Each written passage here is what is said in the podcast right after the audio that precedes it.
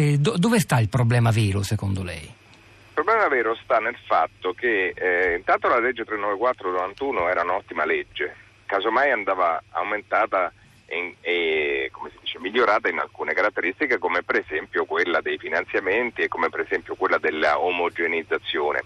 Questo non mi pare che ci sia ancora. Poi se si decide di modificare certe cose come gli assetti dei consigli direttivi dei parchi, eh, non lo si può fare continuando a dare più peso a, al localismo, cioè ai comuni, eccetera, perché sappiamo che quello non funziona.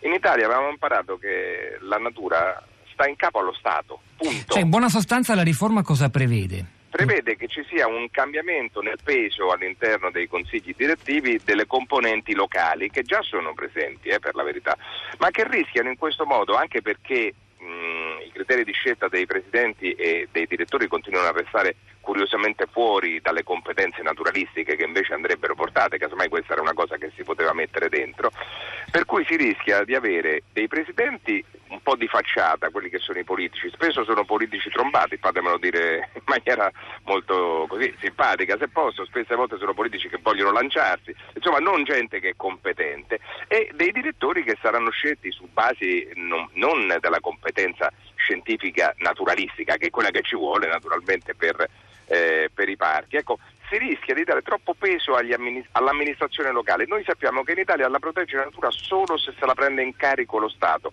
Quando entrano i comuni, entrano il familismo, eh, l'amico dell'amico, io però devo fare solo un balcone lì, io devo ampliare casa mia che fai, non me la fai fare. Ecco, entrano tutti questi interessi particolari, perché io avrei proposto nella legge addirittura che il Presidente del Parco Nazionale deve venire da fuori di quella regione. Certo è un po' espresso dalla regione. Tozzi, la, la, la fermo solo perché questa prospettiva, che sarà sicuramente basata su, sui fatti, è un po' scoraggiante perché sembra quasi che chi vive all'interno o a contatto, quindi la sua storia personale, familiare, la sua biografia con una certa area protetta, non ne abbia a cuore le, le, la, la, la, tutela davvero, ma eh, è, è, è, è, un po' paradossale. Come mai? Come mai ci vuole un commissariamento dall'alto? Come dire? Spiego, spiego perché è così. Perché quando vai a toccare il territorio su cui il comune, per dirne una, ritiene di avere la sua massima giurisdizione, non può sopportare un organismo sovraordinato come il parco, che non è la regione, non è un organismo politico in senso stretto, dunque non lo può sopportare perché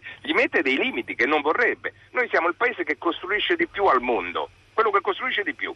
L'unica argine a questo consumo di suolo sono stati i parchi, ma lì si inserisce il cuneo di queste cose, perché se ci metti eh, la determinazione dei, dei, locali è chiaro che quelli sono pronti a tutto pur di svendere ancora territorio, perché in cambio dell'economia sono pronti a svendere l'ambiente, questa è la storia italiana. Noi ci raccontiamo un'altra faccenda de, con le lodevoli eccezioni, eh, ma io ricorderò sempre, lo dico eh, se c'è il Presidente del Parco di Cinque Terre, io mi ricordo un suo predecessore che vorrei nemmeno nominare, che veniva chiamato il faraone, era sindaco di uno dei comuni delle Cinque Terre. Andatevi a vedere la vicenda processuale. Questo non funziona. Quando trasformi i parchi soltanto in marketing, soltanto in marketing, non fai protezione della natura, fai affari. E gli affari sulla natura non si fanno perché se ci sono dei motivi per proteggere una zona, quei motivi restano pure se quella zona non fa economia, voglio dire, sono motivi scientifici. Se non ci sono è inutile che ci metti dei motivi di protezione, dei vincoli di protezione. Se la devi proteggere perché ci sono dei motivi scientifici, allora questi non si negoziano con gli amministratori locali, ci sono e basta. Mario Tozzi, Però... questo punto è interessante perché mi, mi, mi, perdoni se provo a riassumere, vediamo se ho capito bene, lo faccio.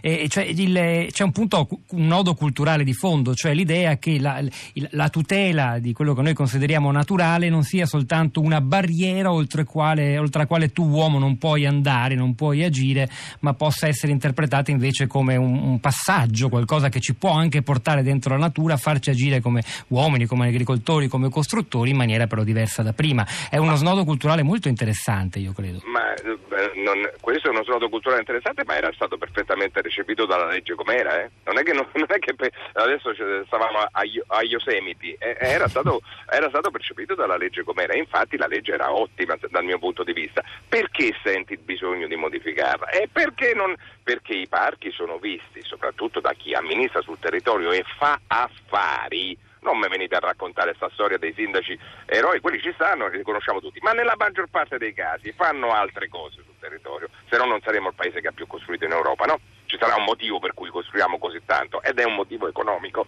il consumo di suolo. Dunque chi fa affari sul territorio vede il parco come un limite perché impone dei controlli, perché dà delle regole e mette dei limiti. E questo se tu dai più potere alla parte locale sarà sempre più forte questa spinta ved- nel vedere il parco non come un'opportunità. Guarda che i sindaci intelligenti, gli amministratori intelligenti il suo discorso l'hanno già fatto e hanno visto che quel vincolo, una volta che è condiviso con il piano del parco, viene trasformato in un'opportunità. Infatti qualcuno conosceva Civitella Alfedena o Villetta Barrea prima che ci fosse il Parco Nazionale d'Abruzzo?